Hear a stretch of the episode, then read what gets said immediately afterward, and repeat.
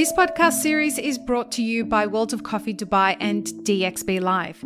Expand your specialty coffee brand into the fastest growing specialty coffee market in the world by becoming an exhibitor at the next World of Coffee Dubai in 2024. I will be there, so head to worldofcoffeedubai.com and join the mailing list to get notified when booth registrations become available. Check the show notes for further details. Welcome to the Daily Coffee Pro by Mappa Forward Friends. I'm your host, Lee Safar, and this is episode 4 of a 4-part series. And I'm joined by Nawar Adra from Stitch Coffee. Hi, Nawar. Hello, how are you? Good. We are going to have a bit of an interesting conversation today about something that you and I observed that was really, really different to anything we have kind of seen in our couple decades in the coffee industry. During our time in Dubai. So this series is about what our time in the Middle East taught us about the future of the coffee industry. This is sort of different from that because I don't know that this will become a part of the future of the coffee industry. It's just something that we do need to talk about because labor is a big problem right now. Mm-hmm. So why don't you tell us what it is that we're going to talk about today? I think the most important part that we've never seen anywhere else, I believe that there is a terminology in Dubai where certain group of baristas, they're called the barista mafia. Mm. And it was quite fascinating because they were controlling what actually goes through the cafe from which wholesaler or which coffee brands. And for you to come across, you actually had to pay them a certain sales fee to help your coffee to get in there, which I think was quite like shocking a little bit and surprising at the same time that this kind of activities are happening over there. Because you see this amazing stuff, but then this stuff happened. I'm like, well, what's going on? Like, why does it even exist in the first place? So it was that was a very interesting, I think, labor market that is very different to any other labor markets around the world. So, and the fee gets paid under the table, and there's a specified amount. Like we started to, we watched a situation unfold in front of us when we went to visit friends at a cafe where we had seen in real time this barista mafia at work. And, you know, it was like the cafe was being held to ransom by the manager at the cafe. And it was just another example of how the barista mafia works, because this manager was saying that if they get fired, and there was a really good reason to fire this manager, the threat was that if they got fired, they would take the whole team with them. Yeah. I think this is the issue with that is because there are certain backgrounds that holds this type of position. So it's not really super diverse enough for not to happen. Mm-hmm. So there's a really big chunk of specific background that works within the industry behind the machine comparing ethnic to backgrounds other is what he means. Yeah. Yep. Yeah. Ethnic background that does it and they like to control it. Look, there is a little bit of situation where baristas over there pays very different to everywhere else in the world as well. Mm-hmm. You know, the owners don't really work. A lot of Emiratis don't work in the cafe. They're mostly customers than they are workers. Some of them do work, like, don't get me wrong, there is a mixture, but very rarely you're gonna see somebody who's gonna, you know, like us, owner operator, you know, I'm behind it's a whole different today. Model, right? Yeah, very, very different model. It's not the same at all. So that kind of created this type of I think how do you say, scenario that shouldn't actually exist in specialty coffee at all, you know, because it didn't really come from passion. Over there is a job. And I think that's something we will need to work on to create it more like a passion driven, not just a job I want to do because it's cool or because they pay me a certain amount of money. But, you know, I think we need to really work on a lot of educational way to create a whole new labor force that sees specialty coffee as an amazing space where everybody should be part of, you know? Yeah. And folks, just to finish off a thought that I started before, there is a fee, a range that they ask for when they approach a roaster that's coming in and saying, hey, so we were wondering if you'd consider our roasted coffee for your space. The commission that they want is between 5 and 8% of gross sales. This is a lot of money. That's so much money. Yeah. Yeah, it's crazy. I really don't know how other people have come across it or how did they worked around it. I think some people just gave up because otherwise they will not get their coffee sold in certain venues. Mind you, maybe that thing is not all over the place, but you know, I would say a big number of it happening. Right. So we need to be aware of it if we are, you know, a coffee roaster who's willing to go to, you know, into the market or looking for their expansion over there. So just be aware of those certain activities because they might, you know, fire back if we don't invest or pay money for, you know, these people to get our brand across into their shelves. So. And I found out about this during my consulting work about a year before I went there. And the first time somebody had used that term with me, the barista mafia, I just thought it was a term that they were using. And then when you and I were there and it was happening in front of us and the person said to us, so we're kind of being held to ransom by the barista mafia. I'm like, wow, this is the generally accepted term. And when I had heard about it in my consulting work, I had gone and checked with a different client who was also in the area, had they heard about this? And they said, of course I've heard about it. One of their friends had gone out of business as a coffee roaster because she was not prepared to pay the tax to the barista mafia. Which is kind of sad and it's a bit 100%. Scary. And we don't know how to, like, where does it stop, right? The thing is, it might be created today, but how do you stop it? How do you overcome it? How do you fix it? And I think it's a combination of different, my brain is fried. It's the end of the day. Yeah, you're doing probably great. That's why. I think it's a combination of different factors. Right. And we just have to kind of start chopping down which factor is the most contributing into this outcome. And the only way for it to, you know, justify itself is through, you know, going through an educational tour, bring more culture of specialty coffee rather than a specialty coffee shop, I think. Build a culture of like, make it as a movement and changing of, you know, people's life over there, not just come in, do the shots and see you later. Right. And I think there is a potential for that because as we spoke with previous episode, coffee is very well respected and being a barista is actually pretty cool. Mm-hmm. It's like a bartender, you know, somebody who work at a bartending here in Australia and a really good bar. So as a job title, it's actually a very well respected job title, you know, and it's quite attractive for a lot of people. I think we just need to kind of find the factors that are contributing it. And work around it to get it, you know, fixed. Otherwise, it's just going to become an ongoing issue. 8% become 20% and God knows what's next, you know. So, yeah.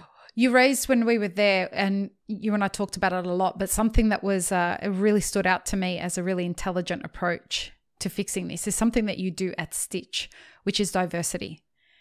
And the moment that you can dilute the kind of the groups that exist.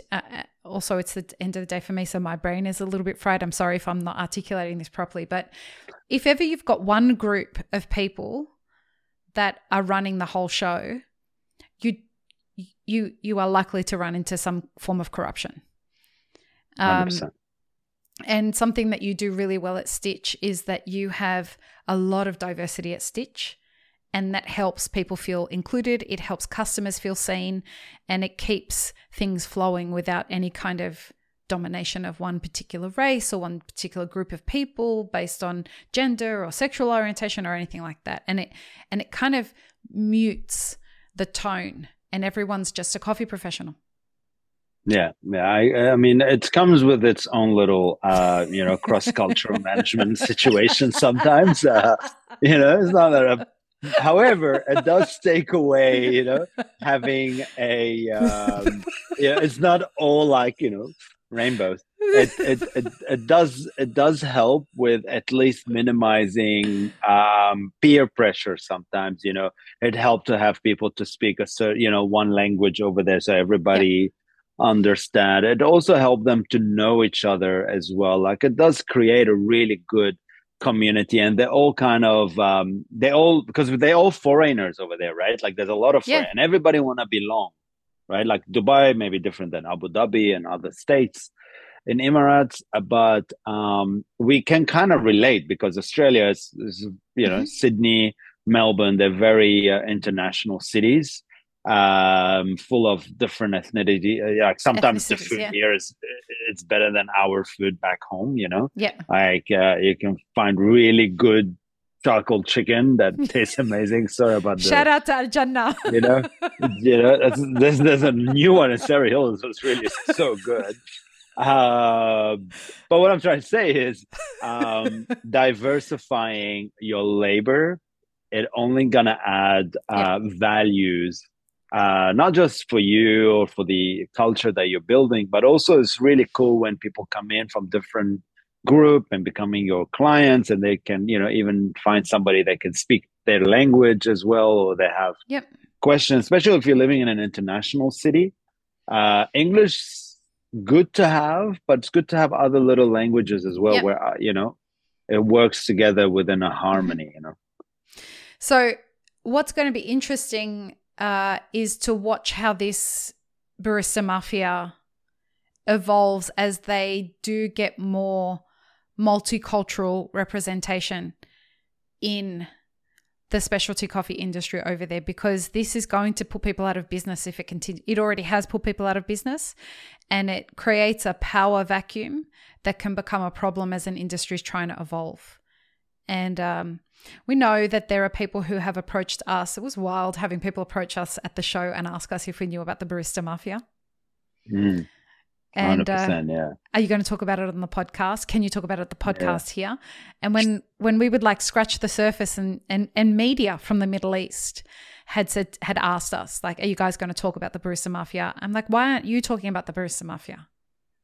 Yeah, it's kind of weird because this is a problem. I guess they need to really address it now, and have an open conversation about it, and find and really relate to the factors of why it exists in the first place. And I think the biggest situation is the diversity of labor. One second,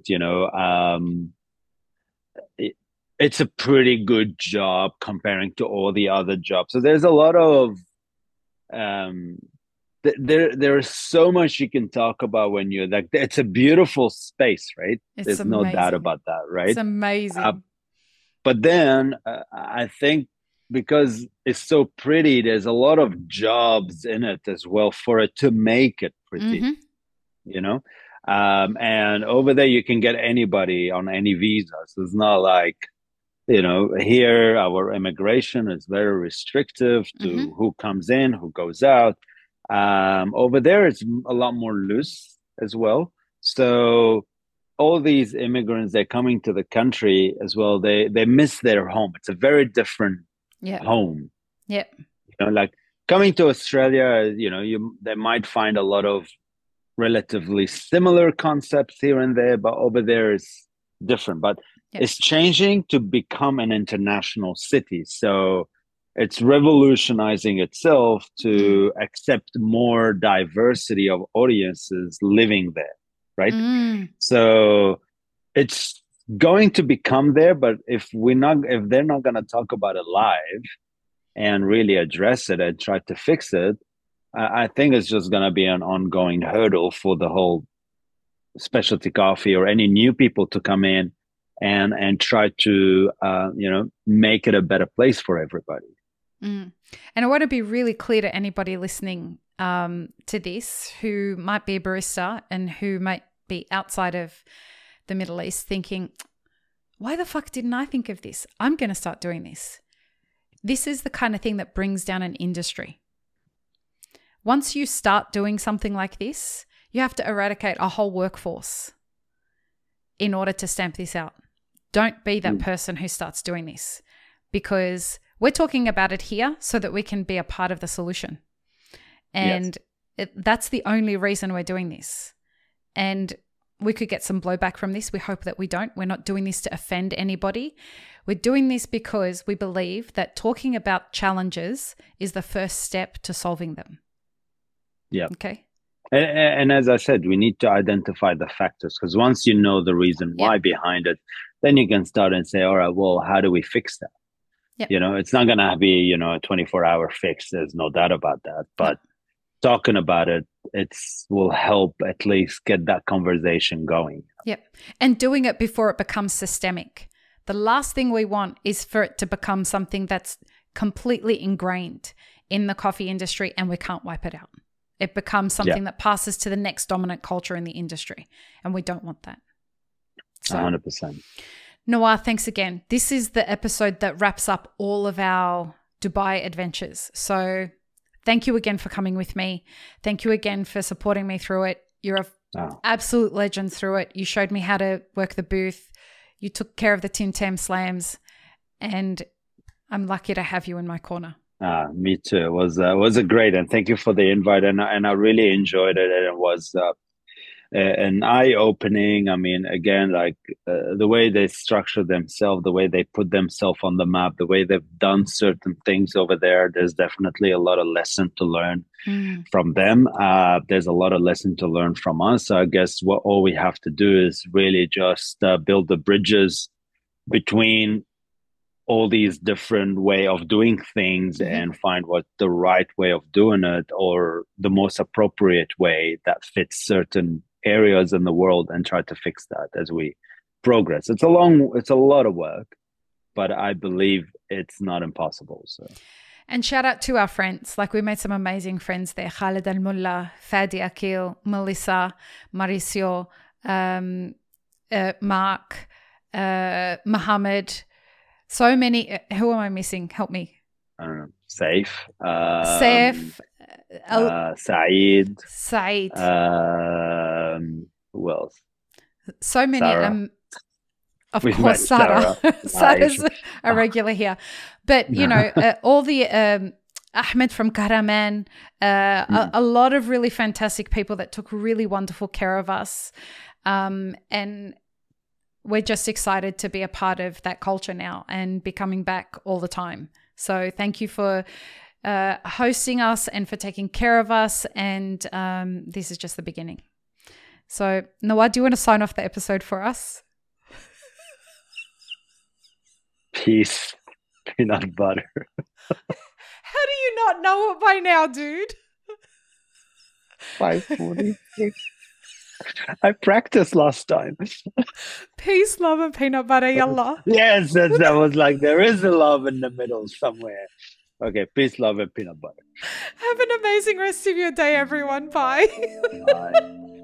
Thanks for tuning in, friends. There are two ways you can support this podcast. Firstly, become a paid member of our YouTube channel. Secondly, you can join our Patreon for as little as $3 a month. Both have options for exclusive ad-free content and early release content. Don't forget to subscribe and share this podcast with your friends. The Daily Coffee Pro is produced by Mappa Forward, and the music you're listening to is called Run, Run, Run off of my album Laundry After Midnight. To get older episodes of this podcast, as well as more information on Mappa Forward, head to mappaforward.coffee. You can find links and more information in the show notes below.